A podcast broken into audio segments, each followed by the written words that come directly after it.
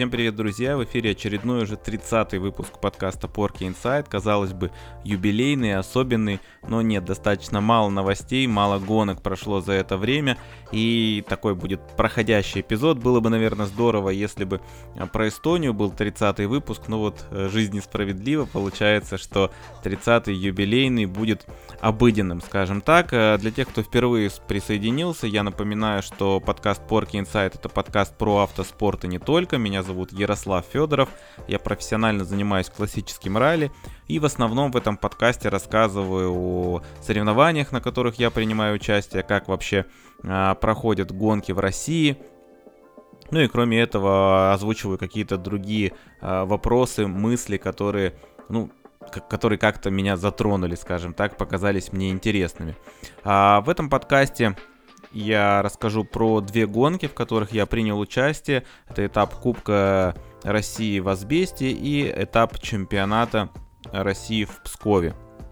Давайте по порядку. Сначала был этап Кубка России в Азбесте, а там я снова вернулся в Жигули на автомобиле в рамках моносерии НФР э, с Александром Сакадановым. Я принял участие э, на этом этапе.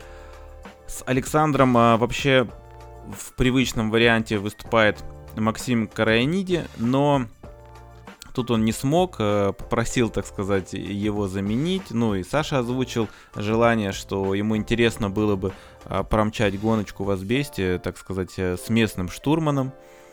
Потому что гонку в Азбесте я, конечно, отношу к домашним. Я уже не считаю количество раз, сколько я здесь стартовал.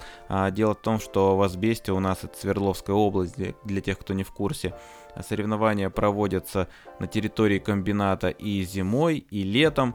Там этапы Кубка России, этап чемпионата принимает э, трасса, поэтому, соответственно, уже несметное количество раз я там ездил, дороги примерно одни и те же, организаторы пытаются там что-то менять, нарезать какие-то петли, но в базе это одни и те же спецучастки, поэтому можно сказать, что ну, если не наизусть, то характерные места я знаю точно. Ну, в общем, с удовольствием я откликнулся на предложение Александра. Было интересно вновь, вновь попасть в тусовку Жигулеводов. Было, в принципе, интересно промчать э, гоночку, потому что нам э, с Артуром предстоит здесь выступать на финальном этапе чемпионата. И, в общем-то, предполагалось, что многие спортсмены приедут э, на этот этап, чтобы вот потренироваться перед чемпионатом потому что асбест это достаточно специфичная трасса. Много раз вы наверняка слышали про так называемые лунные пейзажи. Дорога в плоскости, дорога искусственно созданная, местами нелогичная, достаточно специфичное покрытие. А, в общем, есть чему поучиться, а, есть что посмотреть, чтобы ну, так сказать, дебют не стал неожиданностью. И до этой гонки прямо существовал, ну, факт, что с первого раза в Азбесте никто из иноземцев, скажем так, быстро ехать не может. И забегая вперед, скажу вам, что Вячеслав Никонов на этой гонке э, блистательно просто разбил этот факт. И теперь, собственно, у нас есть прецедент – но, тем не менее, значит, э, несмотря на ожидание, что много народу появится, э, канал был достаточно такой скромный.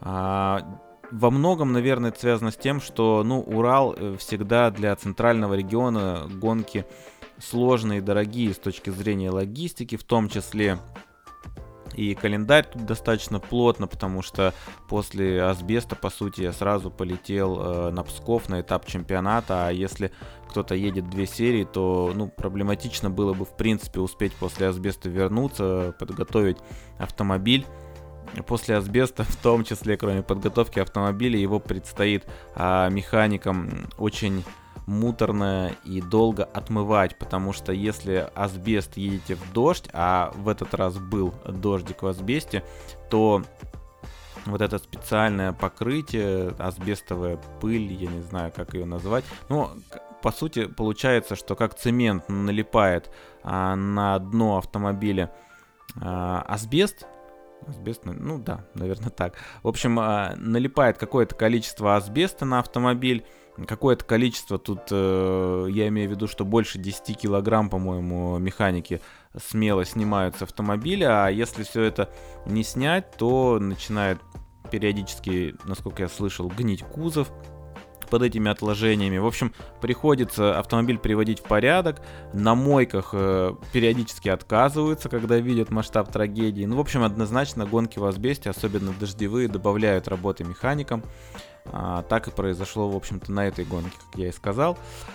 А, если говорить про наши с э, Александром э, задачи на эту гонку, это был стопроцентный финиш. Вообще Александр выступает, э, у него был долгий перерыв, и он снова э, в этом году пытается вернуться, но у него несколько гонок по абсолютно нелепым э, причинам так или иначе отменялись. Причем э, с Карелии, например, он уже был вынужден прилететь. Ну, вернее, улететь, потому что он уже прилетел в Карелию, а, и вынужден был лететь назад. Не получилось у него стартовать. На другой гонке тоже по каким-то там причинам не получалось. В общем, достаточно рваные старты в этом году, но тем не менее есть шанс побороться за Кубок России. Выступает он на Хонде в классе 2000N.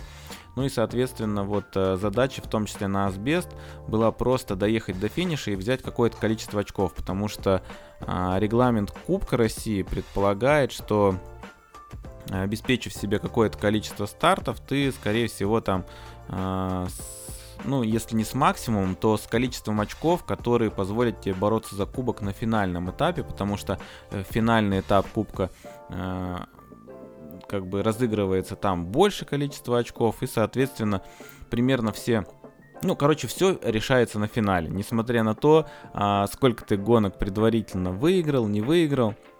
В общем, если набрал финиши, тем более подиумные, то к финалу, в общем, ты подходишь в очень хорошем турнирном положении. Ну и, соответственно, Саше просто нужно два или три, по-моему, финиша.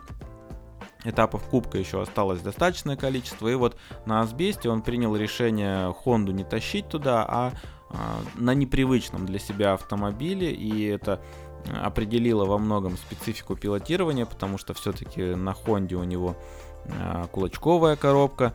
А здесь э, на NFR синхрон. Э, пришлось вспоминать, что такое педаль сцепления, для чего она нужна, более бережно работать с коробкой. Но тем не менее, все задачи были выполнены, до финиша мы добрались и даже заняли третье место в 2000N. Много вопросов вызывало, как автомобиль попал в зачетную группу 2000N. Ну и даже сейчас я не смогу вам точно ответить на этот вопрос. А, тем не менее, организаторы серии как-то его туда определили, этих комиссары пропустили, но при этом он не получил никаких конкурентных преимуществ и смог э, участвовать в розыгрыше ЛРЦ.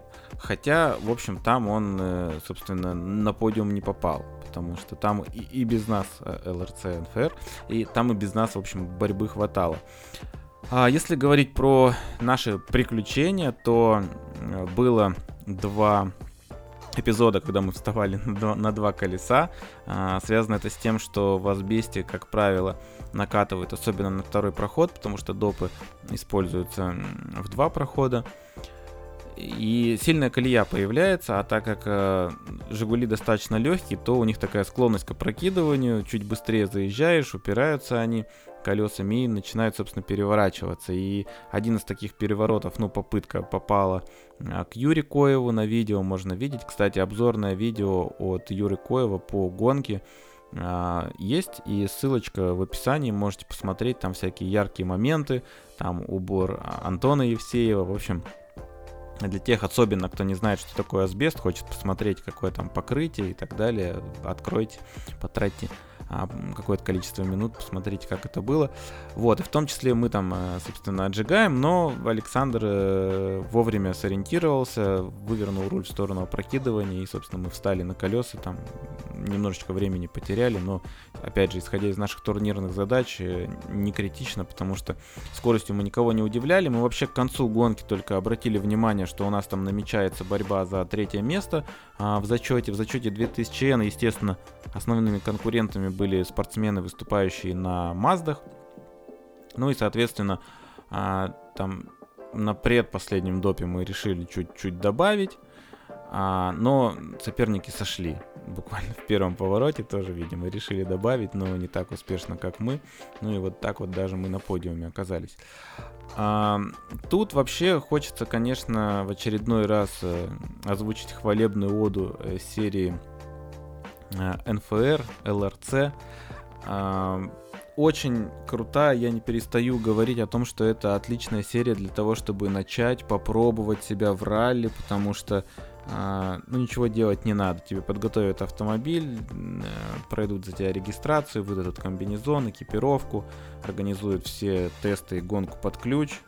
И все это достаточно бюджетно по меркам ралли. Могу сказать, что на Asbest, например, аренда автомобиля стоила 134 тысячи рублей базовая. Ну, плюс сюда, там, если ты хочешь на, на Йолинзах на подвеске ехать, э, в эту стоимость э, входили бушные шины, Соответственно, если ты хочешь ехать на новых, ты доплачиваешь, ну и отдельно оплачиваешь тесты. Но все равно по меркам аренды раллийного автомобиля это очень дешево и, в общем, отличный вариант, чтобы попробовать. А, соответственно, если говорить про формат серии, то у них э, ну, свой календарь, в который входят гонки как э, чемпионата, так и Кубка России. И в том числе у них, э, ну, вся интрига, финал пройдет суперфинал, битва за главный приз, там автомобиль в призах и так далее. Напоминаю, что зачеты еще, ну, спортсмены поделены по зачетам в зависимости от, скажем так, скилла и навыка. То есть, ну, опытные пилоты в спорт-классе, менее опытные в классе актив, что, опять же, дополнительно добавляет интереса серии, потому что ты всегда найдешь себе своего уровня оппонента. Ну так вот, э, финал этой серии пройдет Э, гонка Тамань 4-5 сентября. И вот, чтобы дать максимальной интриги, еще организаторы придумывали два так называемых спешл капа, две гонки, которые в основной календарь не входят, и там не разыгрываются призы а денежные, а у них, напоминаю, на каждом этапе разыгрываются сертификаты денежные в том числе. Но это отличная возможность участникам, которые немножко там просели по очкам, добрать очков, потому что э, формат э, набора очков там предполагает, что можно ну, улучшить свое положение. Там э, за старт на гонке дают, за победу на гонке. Второе, третье место также очковая зона. Ну, собственно, очки там дают с первого по восьмое место. И за каждый выигранный спецучасток тоже. Ну, короче, можно улучшить свое положение. И все это сделано для того, чтобы все решилось на финале у максимального количества пилотов. То есть, чтобы максимальное количество пилотов имели шансы на победу. И, ну, такая интересная спортивная составляющая, потому что гонка в Тамане достаточно сложная, там и колесо можно пробить и так далее. То есть некий элемент везения тоже остается. А, и вот к этим супер спешл этапам относился как раз таки Псков, про который я позже буду рассказывать, и м, ралли Выборг. Это гонка, которая следующая а, в календаре Кубка России. Причем э, по Выборгу были вообще большие ожидания, потому что изначально организаторы озвучили там а, формат, э, который позволил бы привлечь быстрых пилотов. Это у всех э, такая идея фикс и мечта, чтобы в рамках какой-то моносерии, вот как раз таки ЛРЦ очень под это дело подходит, потому что там действительно спортсмены участвуют на одинаковых автомобилях. Это подтверждают и пилоты, которые в том числе ну, не привязаны к автомобилю, берут его в аренду и пробовали несколько автомобилей. И после асбеста, насколько я знаю, автомобили все загоняются на стенд, измеряются э, в плане своих характеристик и опять же э, уравниваются, если разница существенна. Но насколько я понял по обратной связи у пилотов, которые едут в серии постоянно, разница практически минимальна. Вот, и, соответственно, а, сейчас я открываю календарь. А, а, предполагалось, что в Выборге сойдутся самые быстрые пилоты. Там ввели систему тотализатора даже, который предполагал увеличение призового фонда, чтобы хоть как-то заманить народ. Но, к сожалению, вот что-то заявочек не сильно много, отменили этот формат мероприятия, но вот э, вариант Super Special Cup оставили, поэтому какое-то количество автомобилей э, в Выборге будет. А, кстати, они еще на... Ну, я сказал, что денежных призов там нет, но организаторы и тут не оставляют без прикольных различных подарков участников. На, в Пскове, например, за первое место подарили э, ребятам тандем-прыжок с парашютом. Вот, на Выборге озвучен годовой запас Кока-Колы. Ну, в общем, организаторы тут э, радуют участников, поэтому однозначно я призываю всех э, рассмотреть этот вариант моносерии, если вам интересно попробовать для себя дисциплину классической ралли. А, равно как и, собственно, я вас призываю обратить внимание на Mazda Cup, э, потому что Вообще асбест, гонка в асбесте состоялась, мне кажется, а, именно благодаря этим двум моносериям, потому что для Mazda а, гонки в асбесте домашние, вообще Mazda Cup базируется там, э, все тестовые, а, там УТС и тестовые заезды, и, в принципе, школа, вот э, аренда автомобилей функционирует на трассах э, в асбесте, и так как это домашняя трасса, максимальное количество маст в том числе вышло на старт. Маст было 5, но один из автомобилей был в качестве автомобиля безопасности, а 4 ехали в основном канале. И если говорить про Лады, то, по-моему, больше 10 или 10 автомобилей Лада вышло на старт. Вот, в общем, если убрать э, Жигули и Мазды, то канал был бы совсем грустным. В абсолюте вообще было всего два автомобиля. Миронов Алексей, Мансуров Андрей там. Э, ну, должны были противостоять, но, конечно, этого не получилось. Алексей Миронов, который родом из Асбеста, для него эта гонка абсолютно домашняя, известная наизусть, э, уехал на полторы минуты от, от Андрея, ну и абсолютно ожидаемо, в общем, гонку выиграл. А вот э, украшением гонки стала, конечно, битва как раз-таки Маст и Калин. Причем, если сначала я говорил, что в Возвездии был дождь, вот э, в первый день пришлось начинать по мокрому, и там, конечно, калины маломощные не разгонялись, и Мазды потихоньку отъезжали. Но когда подсохло на второй круг, образно говоря, э, получилось вообще атаковать у ребят. И в частности, вот э, лучшим на Жигулях был а, Слава Никонов. Он, собственно, проиграл только Данилу Растилову. Это младший брат Дениса, который уже второй, по-моему, сезон, если не третий, выступает на Мазде. И как раз-таки с этим автомобилем он знаком более чем, с этой трассой он знаком более чем. Ну, то есть это однозначно а, как бы всегда претендент на победу, если мы говорим о классе 2000N. А, но интересным был момент, что Денис Растилов э, сменил привычный Evolution на Ладу и на домашней гонке для себя, по сути, тоже попробовал этот автомобиль, остался в бурном восторге и от борьбы, и вот от, именно от спортивной составляющей, сказал, что он обязательно подготовит свою собственную калину, на которой, может быть, еще несколько этапов э, промчит. Вот, ну а Славе я, как обещал, респектос, потому что это первый пилот э, с центральной части, который приехал и с первого раза, в общем-то, асбест ему покорился. А, то есть пилот, который смог быстро поехать по хорошо написанной стенограмме, потому что, повторюсь, дорога местами нелогична, и какие-то специфичные места есть, которые местные, естественно, знают. Вот, но Слава, в общем-то, это не остановило, и показал он очень, в общем, впечатляющий результат. Повторюсь, э, в моноприводе он второй, уступив только Данилу Растилову на более мощном автомобиле. Вот, э, соответственно, а, что еще по гонке рассказать? Э, традиционно для асбеста были камни, но вообще считается, что в асбесте высокий процент сходов, ну, по крайней мере, пробитых колес. Колес действительно пробивали много, но сошло всего 4 спортсмена. К сожалению, сошли Антон Евсеев и а, Алексей Йофин. Э, Лелик, дружочек мой, э, переживал я за этих спортсменов как за себя, потому что после долгого перерыва оба снова вернулись в руль.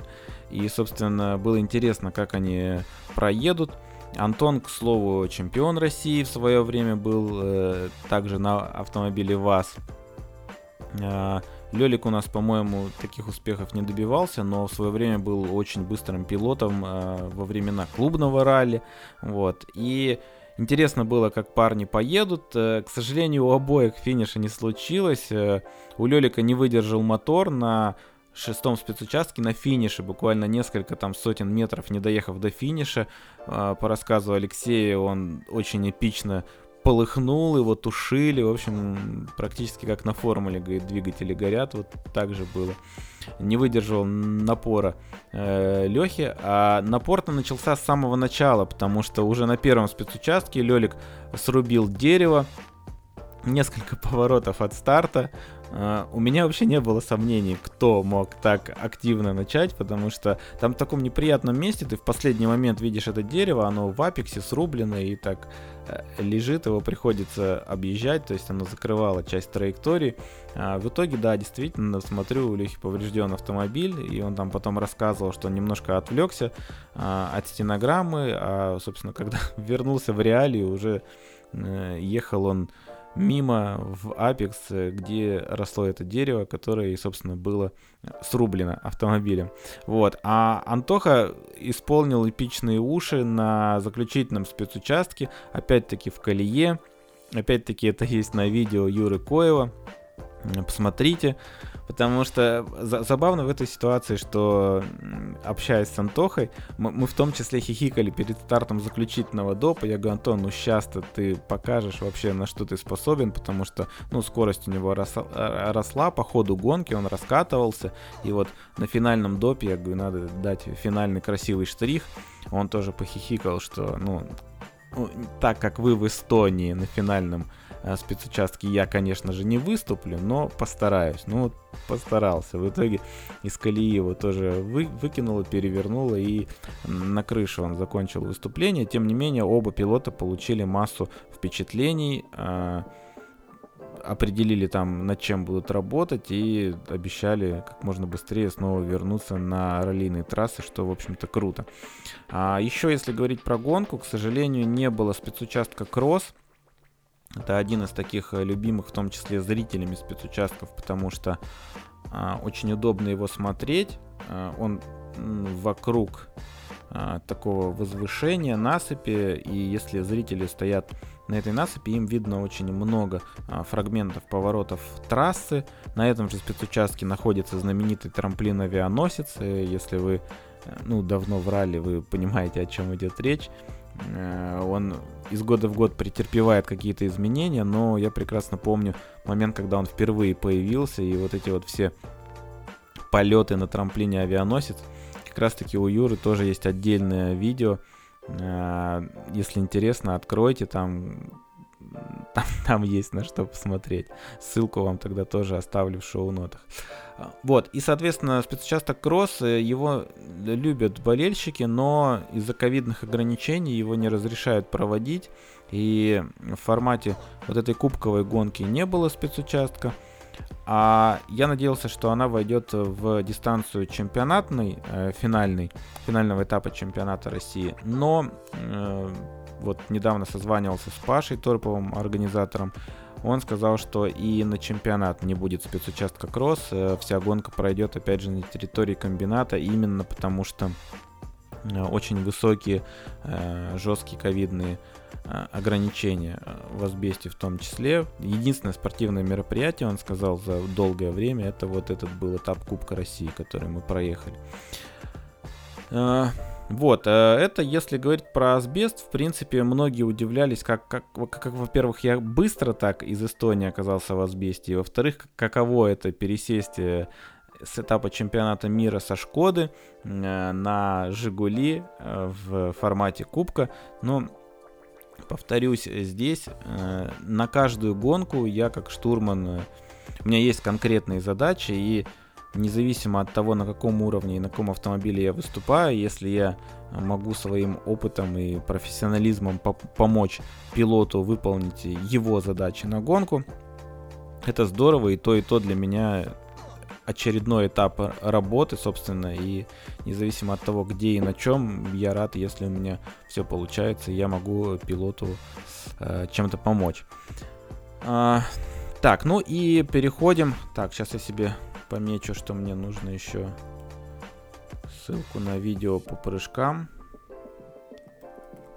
Так, и переходим к Пскову. Псков это предпоследний этап чемпионата России. На нем должно было определиться и выясниться вообще, какие у нас с Артуром шансы на титул в том числе, потому что до Пскова мы э, занимали второе место, но сзади накатывал э, Дмитрий Воронов, который на автомобиле Прото стартовал чуть позже, не с первой гонки, но скорость Дмитрия Воронова известна всем. Тут он в свои руки получил достаточно эффективное оружие э, в виде автомобиля Прото от команды Крамер Motorsport. И, в общем, ворвался в чемпионат э, так достаточно бодро и сейчас а, претендует э, на победу по итогам года в том числе. Ну, про итоговый расклад их с Игорем я расскажу чуть позже. А, если говорить про Псков, то э, начало... Вообще, это юбилейная гонка была, 20-я ралли,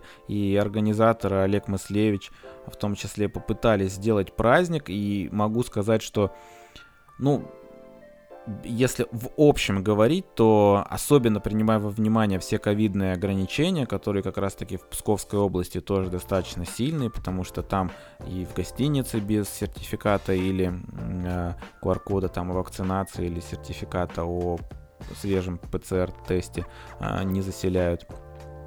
Если брать во внимание все эти ограничения, в общем, праздник удался, потому что был старт э, в очень живописном месте возле мемориала посвященного ледовому побоищу. Повезло с погодой, э, в основном она была солнечная, потом перед заключительным допом, это был второй пароход Железова, прошел ливень, который прямо сильно поменял покрытие.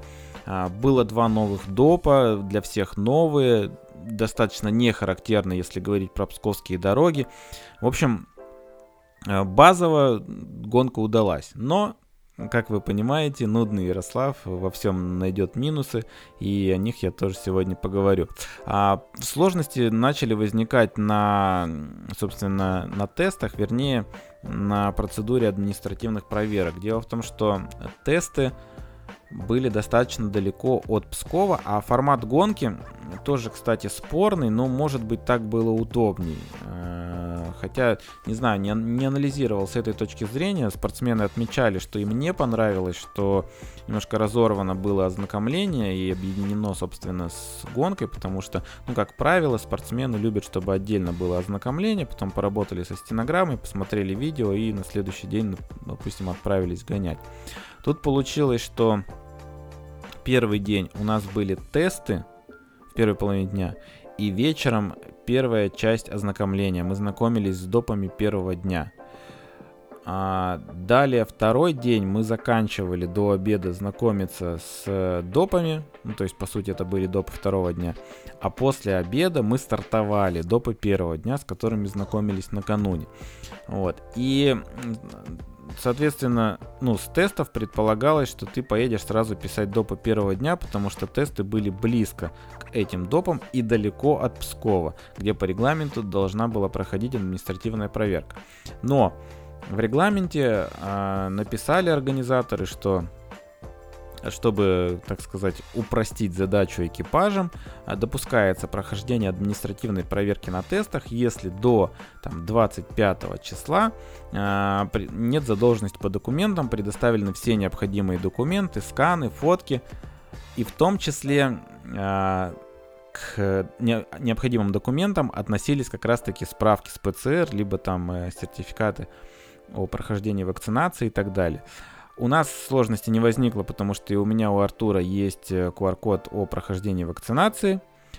А вот как участникам э, предоставить справки до 25 числа, которые по регламенту должны были быть сделаны не позднее, ну, не ранее трех суток, то есть 72 часа до момента, когда ты приехал на гонку, а тесты были 29-го. Вот тут вот никто, собственно, не смог ответить на этот вопрос, возникли определенные сложности. А, и многих спортсменов немножечко эта ситуация как бы ну, под, подвыбешивало, что... Ну, в итоге, по-моему, все, все обо всем договорились, прошли административку там на тестах, но вот тут был определенный рассинхрон в регламенте, в действиях организаторов, собственно, подпортил он нервы участников. Тем не менее, отгоняли тесты, ну, тесты, обычные тесты в Пскове, прямая дорога с минимальным количеством поворотов. На старте допа воткнули организаторы ретардер, который не обязательно было ездить, то есть каждый сам выбирал, хочет он, не хочет ехать.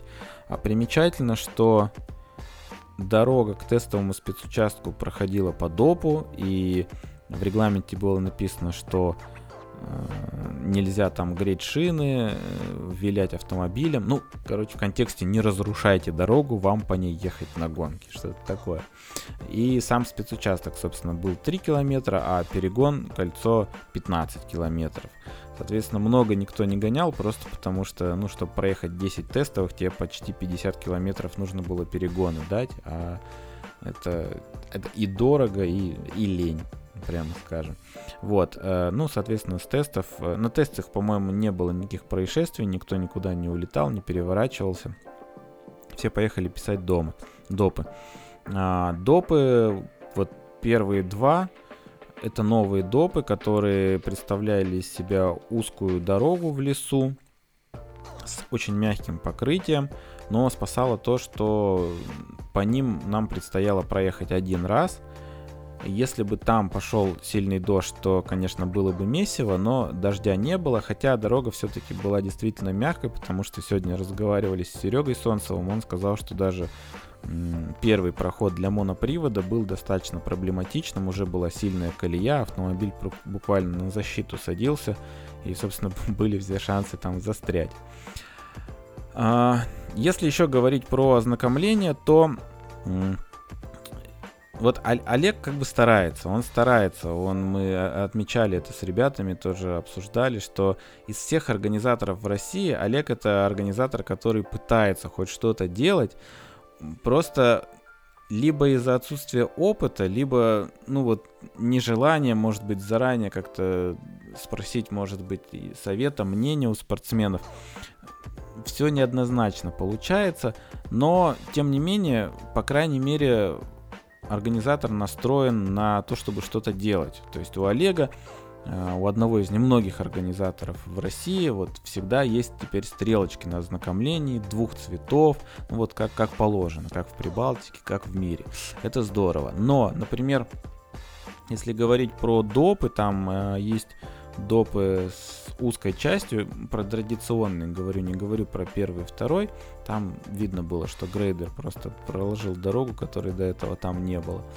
А, там особенно показательным был перегон между первым и вторым допом, я его выкладывал в Инстаграм.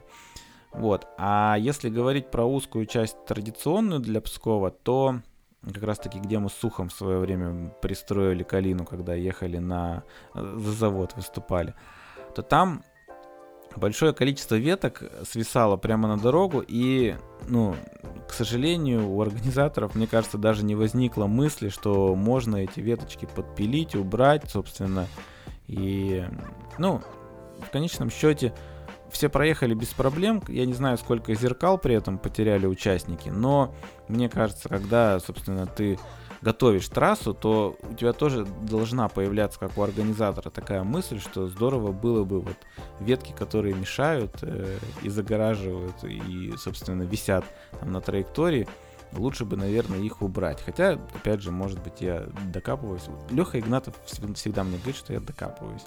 Нудный Ярослав. А, может быть так.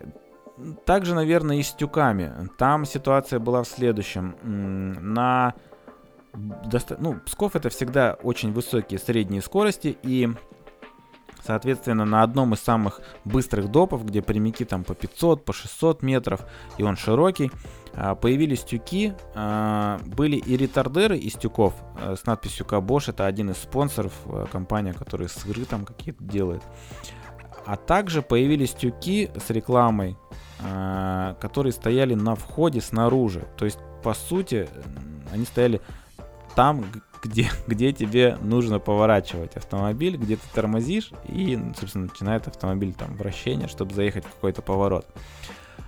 Мысль понятна. Э, организаторов таким образом они пытались в том числе снизить э, среднюю скорость э, и там эффектно разместить рекламу.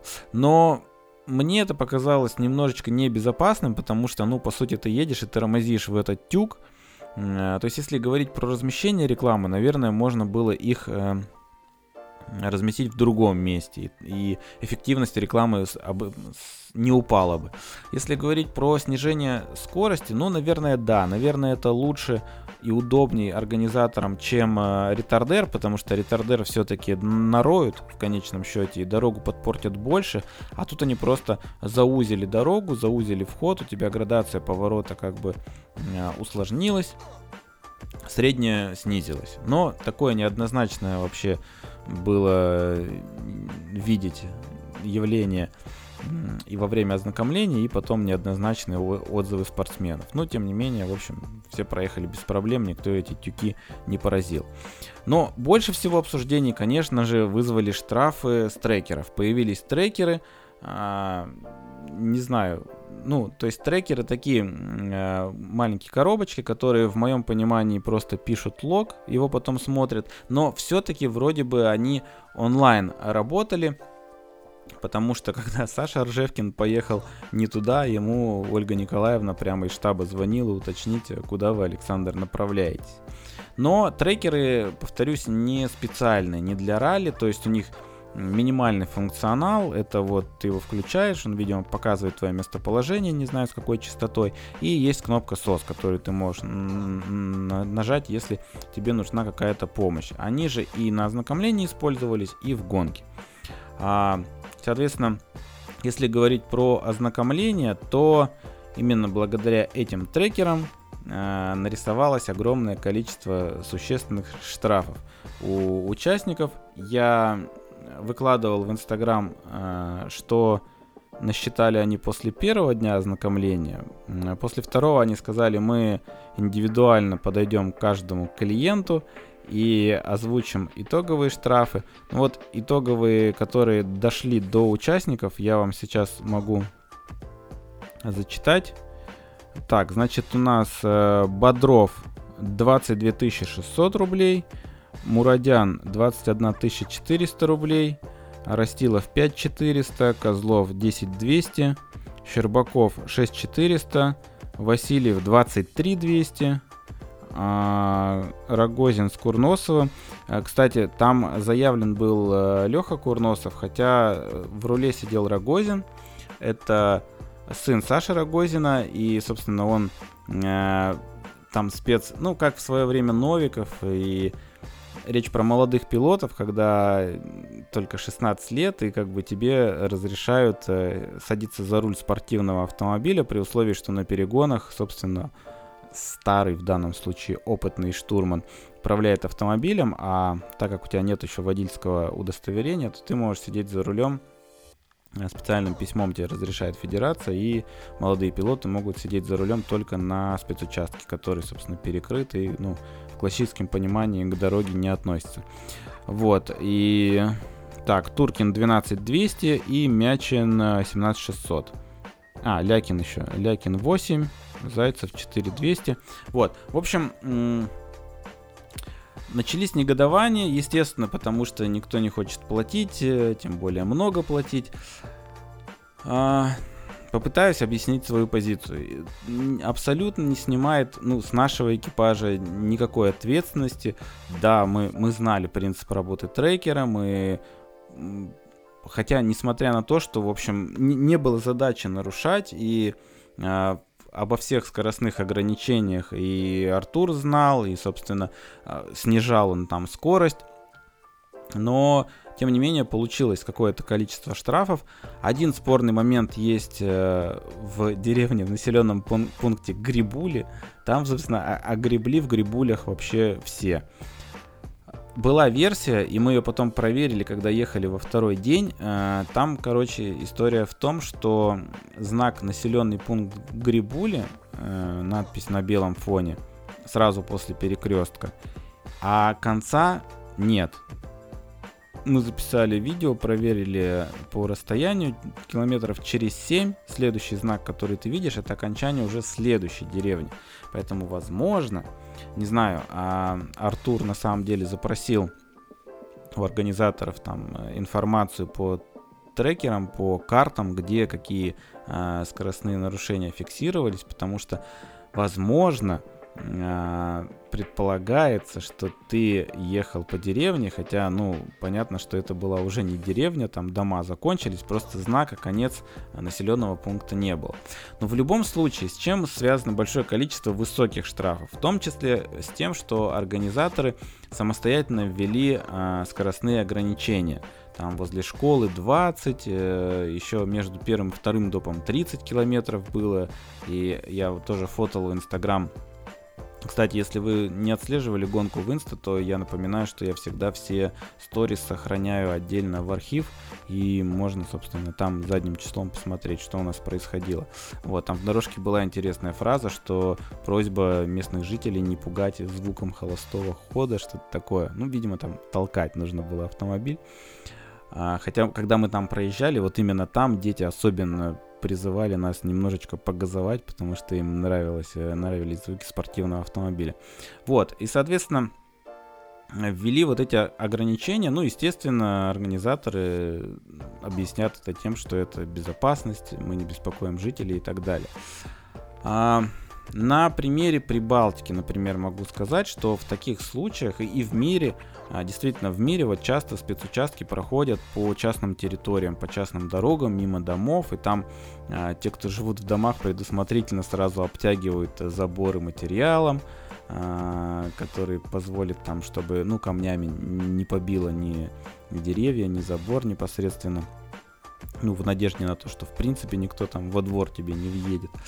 И там э, тоже вводят ограничения, чтобы не пылили, например, 30, но везде в Прибалтике и в мире, когда организатор вводит какие-то ограничения, то он э, дублирует это, ставит свою табличку. Ну, если, соответственно, она идет в разрез э, с тем, э, что по ПДД стоит, где знак.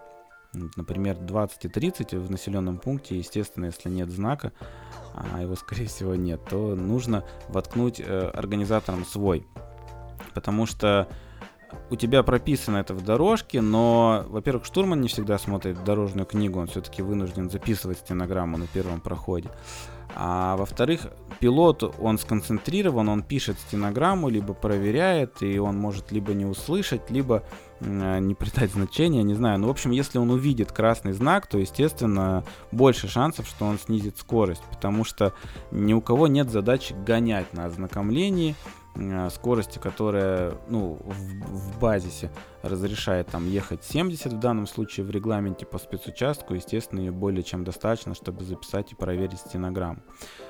Вот, э, к чему я все подвожу? К тому, что опять все как-то коряво получилось то, что трекеры появились, это здорово. И мы, я рассказывал, как структура промоутера тоже сейчас активно занимаемся тем, чтобы появились хорошие настоящие раллийные трекеры э, на гонках.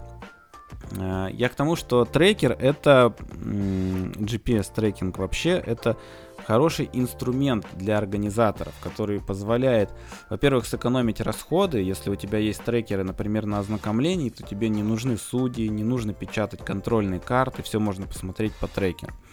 А во-вторых, это очень удобный и функциональный инструмент э, в плане безопасности – а, проведения ралли, превышение скорости на ознакомлении и самое главное получение информации оперативной о том, что случилось с экипажем. Потому что, ну вот, например, система, которая литовская, а, с ней знакомы все, кто ездит в Прибалтике, и даже на некоторых этапах чемпионата Европы эту систему сейчас используют. Они постоянно ее совершенствуют, очень давно они с ней работают.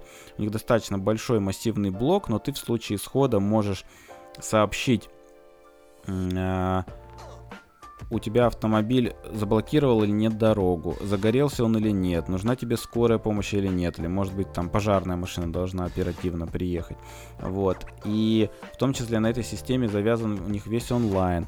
Но нам вот в России она не подошла, потому что она по телефонному сигналу работает, а у нас, естественно, на этапах чемпионата и Кубка России далеко не везде есть телефонный сигнал, как вы знаете.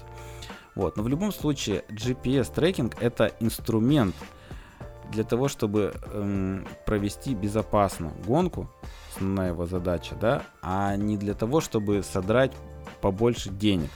Вот тут выглядело так, что, собственно, трекеры поставлены именно для того, чтобы срубить побольше бабла. Потому что, ну, даже мы сейчас абстрагируемся от того, что все участники виноваты, все по факту превысили скорость и так далее. Но ничего, кроме агрессии участников, э, это не вызвало. Как можно было сделать? Во-первых, если исходить из того, что, ну, вот это вот такие трекеры с таким функционалом. Надо было всех собрать, объяснить, да, принцип работы, он был написан в регламенте, кстати. И сказать, что, ну, вот на тестовый период мы проводим, и, например, а, потом озвучим все штрафы, да, и, ну, я не знаю, там возьмем 50% от штрафов. То есть задача же какая, как мне кажется, все-таки приучить спортсменов, э, повысить дисциплину ознакомления в том числе. Понятно, что у нас, кроме как наказания рублем, никто ничего не понимает, но вот надо постепенно все-таки к этому подводить. А вообще, если говорить про трекеры, например, на чемпионате мира, то ты когда едешь э, по спецучастку, у тебя, во-первых, на экране там горит какое ограничение, во-вторых, ты если его превышаешь, он начинает пищать. И, естественно, водитель э, имеет возможность снизить скорость. Если он продолжает с пищащим ехать, то да, ему зафиксируют нарушение скоростного. Но мы же понимаем, что в большинстве своем э, превышение было неосознанным. Либо не заметил знак, либо отвлекся. А, и если бы была возможность снизить скорость, какой-то сигнал, то, естественно, все бы пилоты, мне кажется, снизили скорость. Э, тут такой возможности не было. Табличек э, не было. А, э, прибор никак не информирует тебя о том, что ты превышаешь, поэтому в итоге все нарвались на достаточно большие штрафы, которые а, в документе написано там до 6 числа нужно заплатить, либо будет там приостановка лицензии и так далее и тому подобное. Короче, наши следующие старты с Артуром под вопросом, прямо скажем. И еще один момент, кстати, куда в итоге у нас идут э, штрафы, на что они тратятся и так далее, потому что все отгрузили достаточно большое количество денег за справки за поддельные, как вы помните. Сейчас все отгрузили какое-то количество денег или отгрузят за штрафы на ознакомление. А, идут они, видимо, не, не организаторам. Идут они в РАФ, потому что платим мы в РАФ. Я не знаю, как потом, может быть, РАФ назад перекинет организаторам, но, тем не менее, а, все это забавно на фоне того, что в этом году, напоминаю, не проводили м, бал чемпионов, м, сославшись на то, что ковидные ограничения, хотя их уже не было на тот момент, и провели абсолютно нелепое э, награждение оскорбительное, я бы сказал, в Карелии, э, там типа на остановке, как это теперь принято, к сожалению. Ну, то есть ну, я не знаю, вопрос формирования бюджета, на что идут деньги, тут можно сколько угодно обсуждать, но Повторюсь, в Пскове ничего кроме агрессии у экипажа это не вызвало, хотя практика введения трекера на ознакомление и на гонки, наверное, хорошая. Просто нужно какое-то количество времени, чтобы э, экипажи привыкли к ней и дисциплинировались, но все-таки все это можно сделать более мягко, более корректно. Вот тут это выглядело именно, что содрать, содрать бабла, а не никого не интересовала там безопасность на ознакомлении в том числе. А, так, и, соответственно, это все, что хотел сказать про трекеры, либо не все, но наверняка я что-то забыл. А, далее, а, еще про трекеры важный момент. Я говорил по поводу функционала на ознакомлении, а вот ограниченный функционал на гонке. То есть э, с этими трекерами была возможность только нажать кнопку SOS, которую и нажали э, ребята, экипаж Лякина, когда они в узкой части перевернулись и перекрыли автомобиль. Соответственно, они вынуждены были показывать знак SOS, и, по-моему, они нажали кнопку SOS, а, потому что не было другой опции. Им надо как-то сообщить, да, что, собственно, канал-то надо останавливать, чтобы в них никто не приехал. И, естественно, не обладая никакой информацией, э, организатор, я так понимаю, отправили все службы э, на помощь потому что, ну, сос нажали и, и гадай, что там случилось, насколько в тяжелую аварию попал экипаж, что вообще с экипажем и так далее и тому подобное. А, а вот э, более совершенные системы, которые заточены именно под ралли, они позволяют выбирать какие-то опции, там нужна, не нужна медицинская помощь, блокирует автомобиль дорогу или нет, есть возгорание или нет. Вот, поэтому я надеюсь, что, собственно, в итоге э, с появлением промоутера GPS-трекинг будет э, более профессиональным, более адаптированным именно под ралли. А еще из э, каких-то вещей, которые у меня написаны по поводу этой гонки, а, большой респект Вите, который выдержал все это, потому что Витя Позин ехал а, с Дмитрием Мячиным. Дмитрий Мячин опять вернулся в руль, на этот раз на монопривод, на Peugeot. У него предыдущий старт не очень получился. А, достаточно быстро он оформил сход на Пушгарах. Не на Пушгарах, это было 900 озер ралли. Вот. А Тут, соответственно, поехал с ним Витя. У Димы достаточно специфичная стенограмма. Во-первых, он, э, у него сначала цифра идет, градация поворота, а потом направление. И очень много дискуссий на эту тему было, и есть логика на самом деле в этом, потому что ты слышишь градацию, типа ты начинаешь сначала замедлять автомобиль, а потом ты слышишь направление и понимаешь, где тебе его спозиционировать. Но, тем не менее, у него там два левый, 5 правый и так далее. И стенограмма у Дмитрия Мячина предполагает примерно 35 языков. Мне кажется, он подергал из всех, из финского, из английского и так далее. Поэтому у него там через крест, джамп на крест и так далее. В общем, большой вызов для штурмана. И Витя вроде как справился, финишировали они. Проехали не сильно быстро, на самом деле их обогра... обогнал а, все тот же э, Вячеслав Никонов на своих «Жигулях». А, что, в общем-то, показательно, потому что автомобиль у него явно более слабый. Но, тем не менее, свой зачет R3 они выиграли. Там был 3 или 4 автомобиля, вот они первый, там, Туркин второй, что-то такое. Вот, но, в общем, Витюня молодец, э, Дима молодец, э, через крест на джамп. Крест животворящий, вот э, в канале так шутили. Вот, еще из ЧП, так сказать, Грини это как кормилец ваш, друзья. Если вы гоняете гонки и вы уже привыкли к палатке АСМГ, вы знаете, а Гриню это тот, кто, собственно, палатку эту для вас привозит, собирает, э, обеспечивает вас питанием, сисом и так далее. Э, Гриня был в Пскове, Пошел он перед гонкой погулять по Пскову, по красивому старому городу, и какие-то гопы, короче, накернили ему, без, без объявления войны. Вообще, рассказ Грини предполагает, что он просто шел а, с девочкой, а, и какая-то стояла ну, как бы группа парней, несколько, и без какого-либо повода они ему что-то ударили, он, короче, упал, практически отключился. Но Вроде как э, им не понравилось, что он был э, во всем спортивном, там, гоночном. Э, у него, соответственно, была брендированная одежда СМГ. Вот. Э, предлагали э, потом всех спортсменов отправить в Псков, э, так сказать, найти подонков. А, но Гриня сказал, это того не стоит. Хотя прецедент такой неприятный в стиле 90-х каких-то. И, в общем, друзья, если вдруг вы узнаете, кто это сделал в Пскове, маякните. Мы привяжем негодяев к двум автомобилям R5 и поедем в разные стороны с ланча. А, ну, Гриня молодец, достойно выдержал удар. В общем, не дал даму в обиду. Гриня, тебе респект. Сегодня выпуск респект. Еще один респект, конечно же, Алексею Башмакову, моему любимчику, тренеру, за показуху, которую он устроил э, в сервис-парке.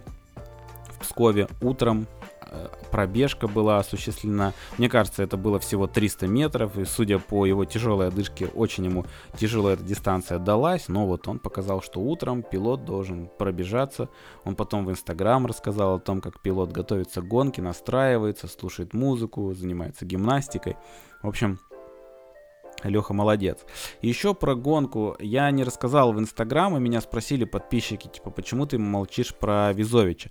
Но я просто с ним лично не знаком, а, вот, поэтому могу вам сейчас э, рассказать.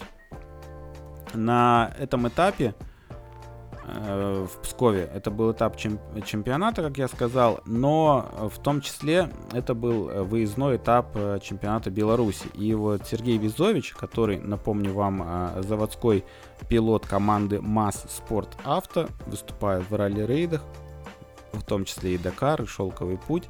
Вот он принимал участие на этой гонке, э, на Эвике ехал, зачетная группа N4. А, по чемпионату он получился четвертый, а вот на этапе чемпионата Беларуси э, первое место занял. И всегда здорово, когда спортсмены именитые такие из других дисциплин приходят в ралли, привлекают внимание. У него, если говорить про ралли, был перерыв, по-моему, в два года. Ну и, в общем, очень хорошо он провел эту гонку, финишировал, показал хороший результат, взял нужное количество очков, ну, максимальное количество, если говорить про чемпионат а, по ралли-спринту в Беларуси. Вот. А, я рассказывал про то, что м, гонка была такая праздничная, и было очень крутое награждение, потому что награждали очень многих. Я там пошел сначала, раскатал губу, я вам рассказывал, что в Пскове самые красивые кубки, это всегда какая-то ручная работа, расписные тарелки. А, в общем, всегда кубок, который не стыдно поставить на полку. И в свое время, когда я выступал начал выступать в Пскове, и там появились а, кубки, там трофей Александра Невского.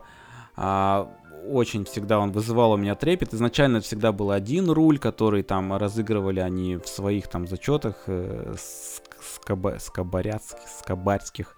Ну, в общем, недосягаемый была, был этот приз э, в свое время потому что мы в этом зачете, образно говоря, не ехали. Вот, и тут их стояло большое количество, я думаю, наконец-то, наконец-то мне либо этот руль там чугунный или какой он из металла, из какого-то, э, ну, такой приятный увесистый приз дадут. Либо там были очень красивые тоже расписные кубки, такие как шлем Александра Невского.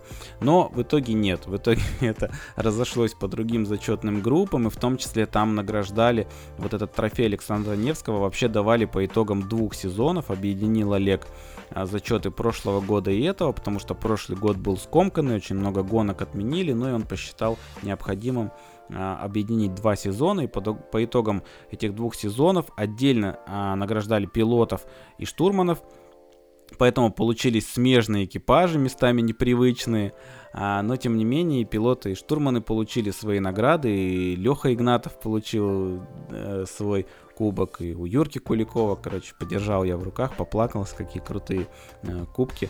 Вот, в общем, награждали всех, и даже местами неожиданно, то есть народ не ждал, что он там по итогам двух э, сезонов э, занял какое-то место, э, ну, первые три места награждали в каждом зачете. А, и, соответственно, если еще говорить про награждение, то жалко было, что многие экипажи не остались на него, потому что предварительно мы рассказали, что будут подарки от партнеров, спонсоров.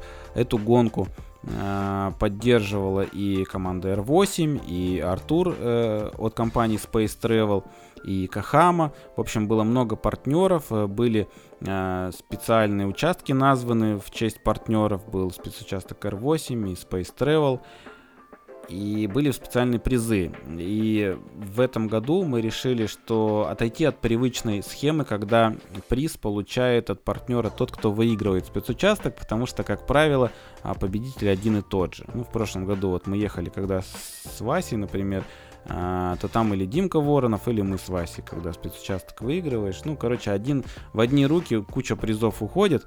Это немножко некорректно и неинтересно тем, кто не может а, гарантированно выиграть, особенно если говорить про то, что ты едешь на моноприводе, например, а нет отдельного приза для моно, отдельно для абсолюта. Вот, поэтому решили провести розыгрыш среди всех финишировавших. У всех были абсолютно равные шансы, по номерам сделали бумажки, и Лототрон предполагал, что будем выбирать и раздавать призы. Обязательным условием было присутствие на награждении, так как все-таки не все экипажи остались, то там было прикольно, что мы вытаскивали номер, экипажа нет, мы вытаскиваем следующий, поэтому пусть кусают локти те экипажи, которые не пришли, призы были крутые. R8 э, раздавала конверты с евроми, с валютой, так сказать. Э, от Якохама был квадрокоптер, А, а от Space Travel вообще были билеты на Fly Emirates э, в Дубай. Буквально экипаж может полететь. И ребята из классики, кстати, выиграли эти билеты. Поэтому были очень довольны. И здорово, что э, ну, им повезло в данном случае. Вот, тоже надеюсь, что такая традиция таких розыгрышев продолжится, потому что, повторюсь, у всех сохраняются шансы. И вот большое спасибо ребятам и Саше Джевкину, и Артуру Мурадяну за то, что поддерживают э, гонку, организаторов и так далее. Потому что, конечно, без них а, такого праздника не получилось бы. И, наверное, без их поддержки не получилось бы взять Олегу Мыслевичу в аренду трекеры, которые, собственно, нагнули. Ну, получилось прекрасно. Артур э, занес организатору, чтобы помочь в проведении гонки, э, где использовались трекеры, которые еще оштрафовали Артура на 20 плюс касиков.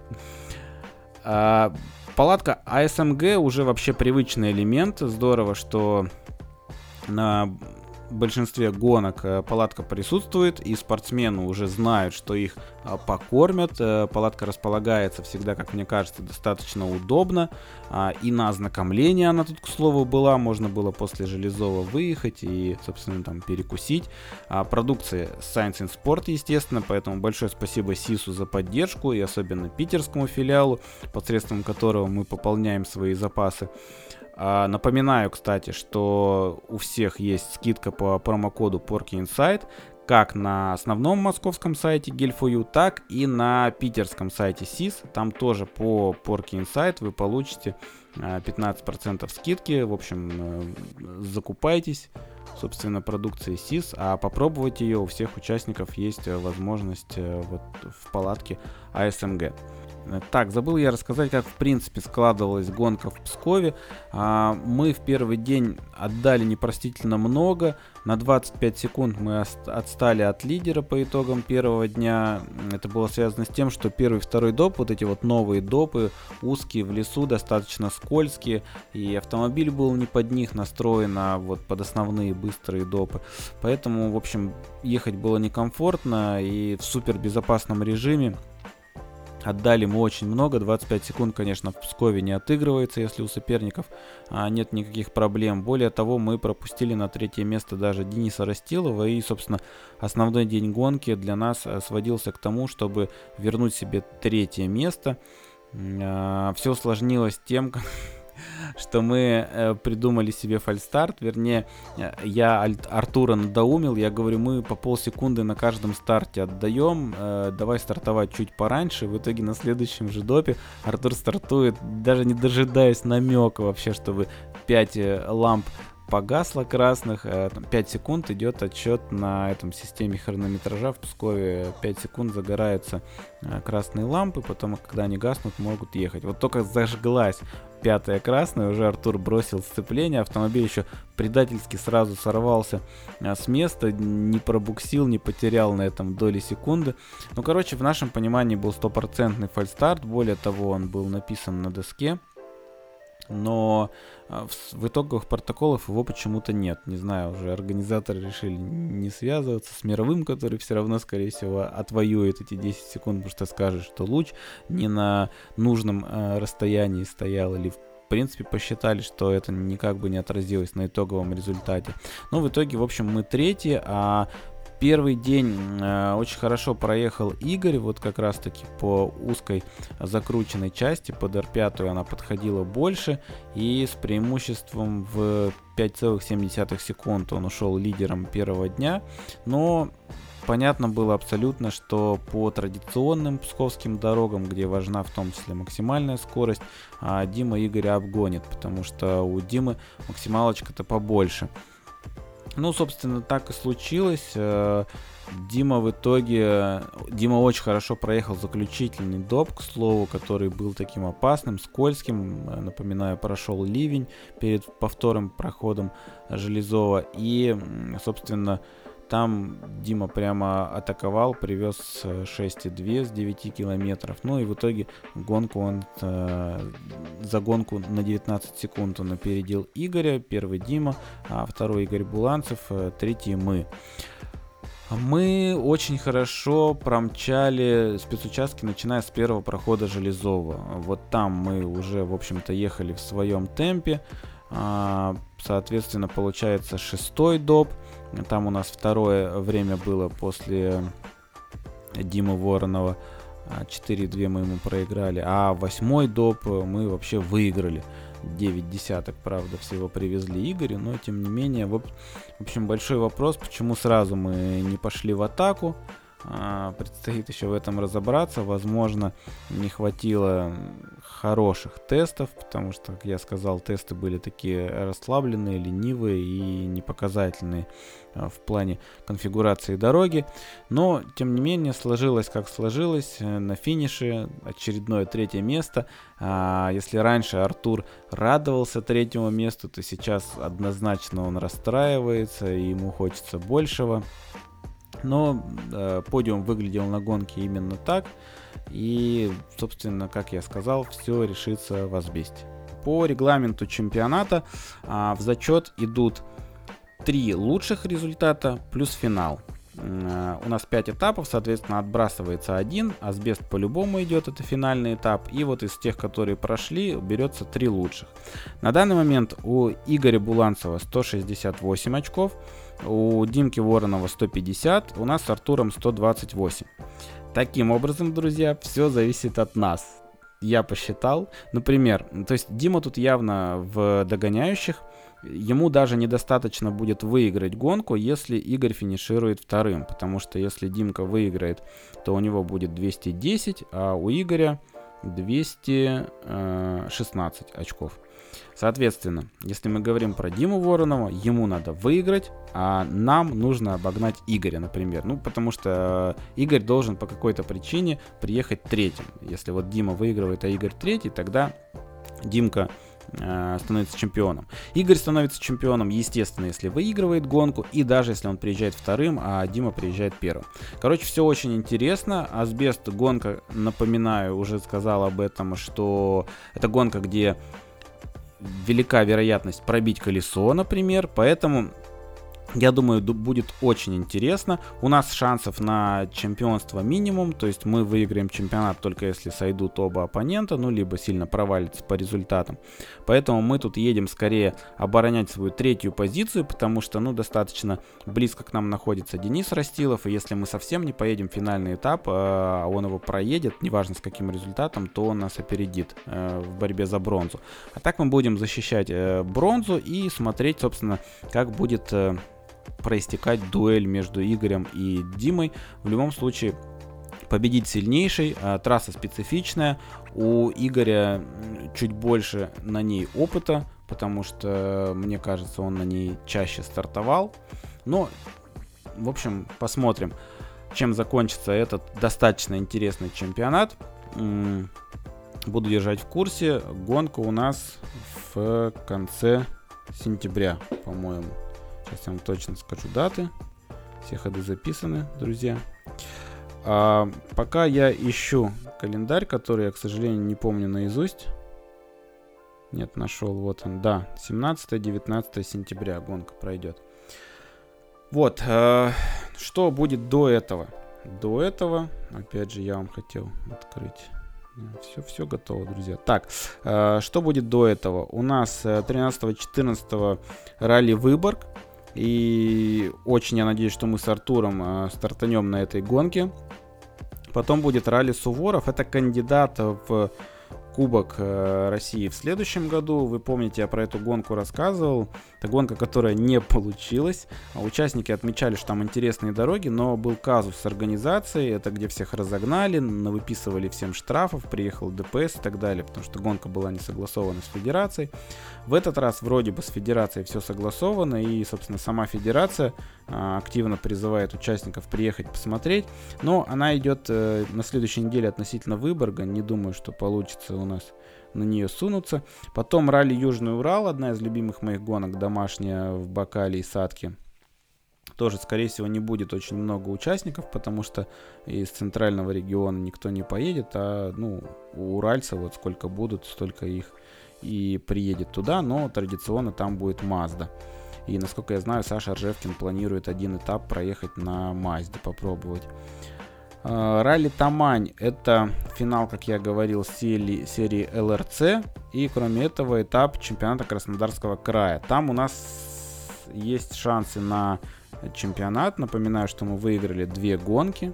И, в общем, если мы проедем еще парочку, я думаю, что мы можем стать чемпиона, чемпионами Краснодарского края. 10-12 а ралли Санкт-Петербург, которое в прошлом году, в прошлом или позапрошлом уже, я теряюсь с этими ковидными ограничениями, отменили. А, большой привет Ольге Николаевне, которая все согласовала, но когда технички приехали на Дворцовую площадь, э, чтобы а, торжественно провести, разгрузить автомобили для торжественного открытия соревнований, там всем сказали, друзья, разворачивайтесь, ничего не согласовано, гонки не будет, э, до новых встреч. Особенно было печально это слышать тем, кто издалека ехал и, собственно, заложил там в логистику какой-то бюджет. 17-19 а, сентября ралли Асбест это финал чемпионата. После этого финал Кубка России, ралли Пушкинские горы. Тоже очень Артур хочет эту гонку проехать. И я а, тоже хотел бы, потому что это гонка, с которой мы начали в прошлом году первый наш старт был, и тут бы мы, собственно, уже смогли анализировать э, наш э, прогресс. Он, ну, я думаю, он заметен невооруженным взглядом, э, как Артур ускоряется, ускорялся в течение этого года, и тут, в общем, такой цикл замкнулся. Было бы, но, друзья, там есть нюансы, возможно, варианты, пока не буду раскрывать всех секретов, но, в общем, может быть, там тоже интересный старт у меня. 16-17 а октября ралли Абрау планируется. И 6-7 ноября ралли Хаджох. Это два этапа чемпионата Краснодарского края. Но, тем не менее, собственно, в любом случае, следующий выпуск у меня будет, я думаю, по итогам ралли Выборг. Все-таки я надеюсь, что мы с Артуром проедем эту гонку. И Ралли Южный Урал это домашняя гонка. А, традиционно буду предлагать Citroën а, в аренду и не теряю надежды с кем-нибудь проехать либо на Citroёнчике, либо на каком-то другом автомобиле. Тем не менее, в общем, домашнюю гоночку я с удовольствием промчу, друзья. Открыт для предложений. Пишите в личку. Так, несколько слов о моем новом шлеме. Писал в Инстаграм, вы видели фотографии. Э, напоминаю, на ралли Эстонии у меня на моем основном карбоновом стила порвался хлястик. Э, самостоятельно заменить хлястик э, ты не можешь, там его перепрессовывают. В общем, надо отправлять на завод стила.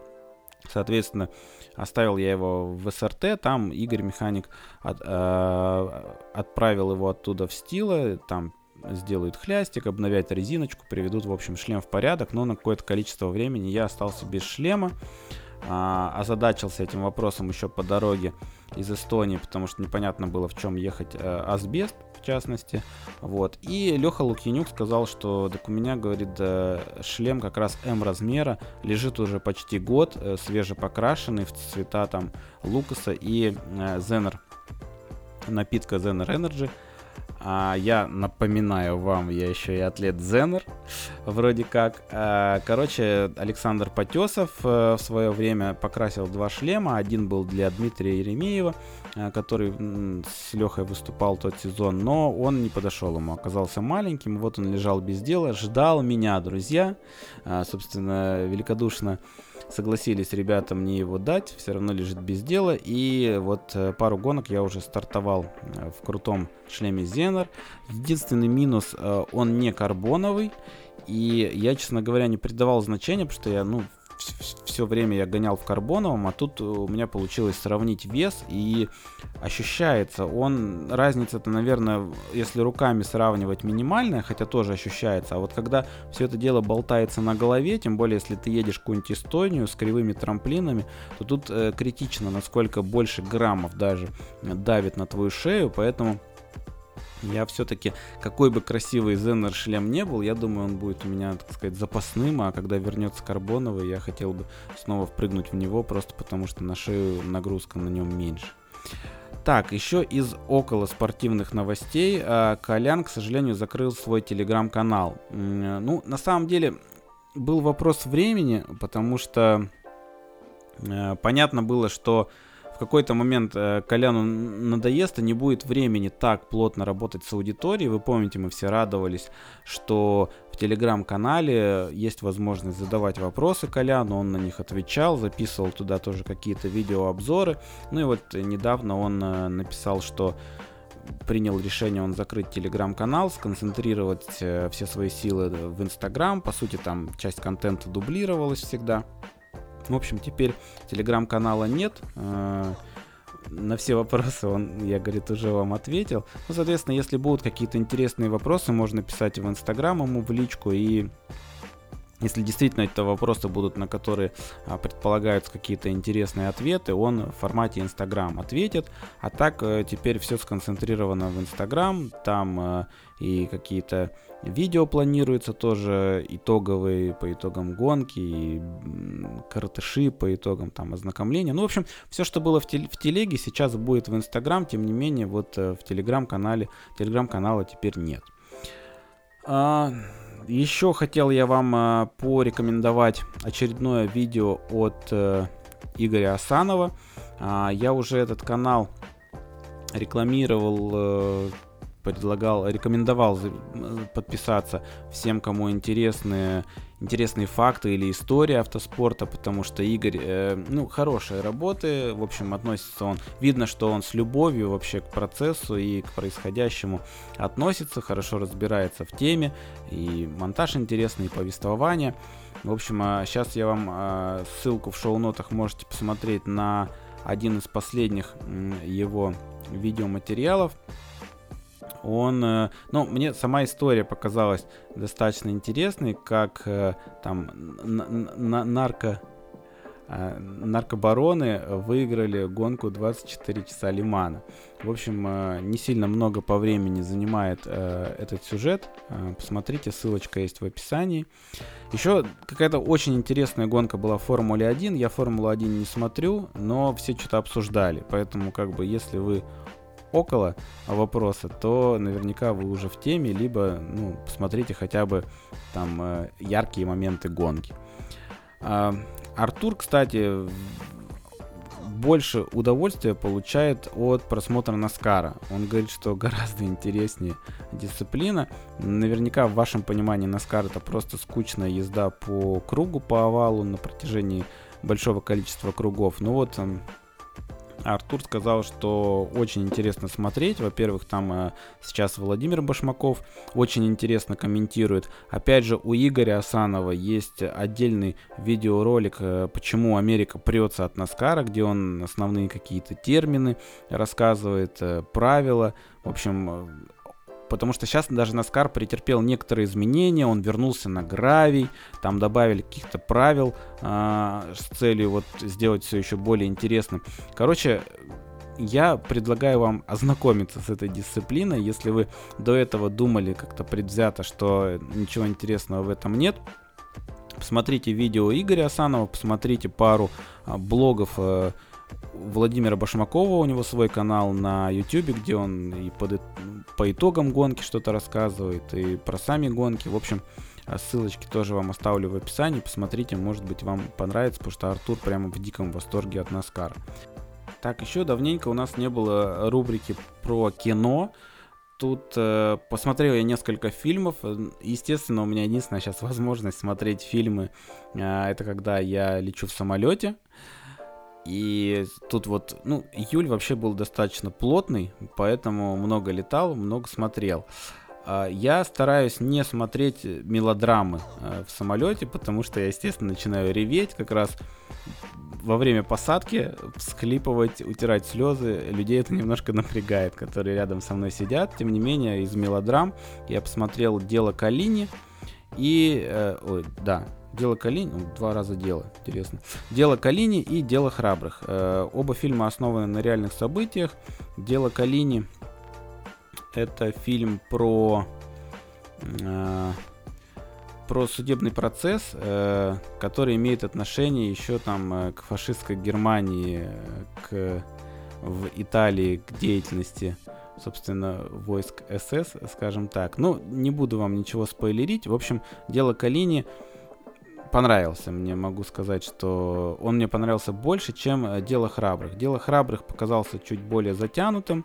А это фильм тоже, как я сказал, основанный на реальных событиях про службу э, которая устраняет пожары лесные, э, и, соответственно, тоже заканчивается он не очень весело. Но вот э, мне он... Хотя оба фильма, наверное, я рекомендую к просмотру. Но я все-таки... А, и вот в «Деле храбрых», кстати, снимался Майлз Теллер. Это актер, который... Э, в одном из моих любимых фильме, глав, фильмов главную роль играет э, Whiplash или «Одержимость», как его перевели. Если вы не смотрели «Одержимость», друзья, я вам очень сильно завидую. Это фильм, который я регулярно пересматриваю. Обязательно посмотрите его, если еще не сделали. Он вас точно замотивирует, э, он вас заставит улыбнуться, потому что это ну, мы в свое время хихикали, что там точно показано, как все происходит в СРТ. А, вы можете там легко узнать и Станислава Александровича, и вашего покорного слугу. В общем, если вы не смотрели «Одержимость», то однозначная рекомендация. Повторюсь, это один из любимых моих фильмов. Но, конечно, удобнее в самолете смотреть сериалы или боевички какие-то ненапряжные. Из э, боевичков который я в последнее время посмотрел с Крисом Хемсвордом. Э, The Extraction в оригинале он называется, но в нашей локализации его перевели как Тайлер Рейк «Операция по спасению». Вот военный боевик, где много стреляют, много экшена, э, такого в духе Джона Уика с добиванием. Ну, в общем, я посмотрел с удовольствием. А еще мне понравился «Никто». Это как раз-таки бюджетный Джон Уик или Великий Уравнитель, то есть фильм про специалиста, который давно отошел от дел, но сейчас должен э, вернуться, так сказать, к ремеслу. А, и я посмотрел «Гнев человеческий». Это э, такой мрачный боевичок. Ну, вы слышали от Гая Ричи, не характерный для него фильм. Джейсон Стэттем, Гая Ричи. но и нетипичный для Джейсона Стэттема, где он там всех разбрасывает налево и направо. Мне понравилось, что фильм, несмотря на то, что это такой, ну, мрачноватый, гнетущий, действительно затянутый, наверное, фильм, но это стильный фильм, и стиль Гая Ричи, вот его характерные такие черты, э, мазки, скажем так, очень четко прослеживаются, и лично я от этого получил удовольствие, когда вот я отмечал для себя именно стиль Гая Ричи. А, мне очень понравилось, я первый раз такое вспомнил, что саундтрек идет э, фоновая музыка на протяжении всего фильма, такая тоже гнетущая, она определяет настроение при просмотре. Я при этом не видел оригинал, то есть этот фильм это ремейк французского фильма «Инкассатор». Не видел оригинал французский, не могу сказать лучше или хуже, но понравился. Не могу сказать, что, опять же, есть желание его сразу пересмотреть, но как бы посмотрел один раз э, с удовольствием, вот наслаждаясь такими моментами, как саундтрек в том числе. Так, еще в очередной раз напоминаю вам, что мой пилот Артур Мурадян э, записывает свой подкаст, очень крутой, про туризм. Артур э, человек в этом вопросе разбирающийся как никто другой, с большим удовольствием, с юмором, рассказывает последние новости из мира туризма, как куда улететь, э, что при этом нужно сдать, э, где лучшие условия, где хуже, что вообще происходит в сфере туризма. Сейчас у него небольшой перерыв, у него был отпуск, но вот он планирует со свежими силами начать еще и подключить какой-то новый формат, немножечко изменить, появится, появится какая-то видеоверсия на YouTube. В общем, Ссылочку оставляю вам в описании и всячески рекомендую. А, подкаст не про туризм называется. Так, если говорить про мои беговые новости, ничем я вас не порадую. Пропускаю я, по всей видимости, северную столицу, несмотря на то, что мой любимый СИС даже выдавали мне слот на этот полумарафон. Но получилось, что июль был достаточно плотным, и мало я был дома, и тут возможность полторы недельки провести с семьей. Я очень хотел, э, чтобы мы все вместе полетели, и Марина, и Игорь в Питер, и там Петергоф, э, ну, в общем, культурная программа, кроме бега, но какие-то нереально высокие цены на билеты. В общем, пришлось нам отказаться от этой мысли. Плюс тут автокросс 7 числа. В рамках автокросса, наверное, надо будет мероприятие по трек-дню аренде Citroёn проводить на кроссовой трассе. В общем, к сожалению, а, на северной столице меня не будет. А, следующий старт э, планируется в Выборге, как я сказал. И на этом все. В зависимости от того, сколько гонок проедем, э, расскажу про одну или две гонки в следующем подкасте. Большое спасибо, что дослушали до конца. Надеюсь, было не скучно. Услышимся, когда услышимся. Всем пока.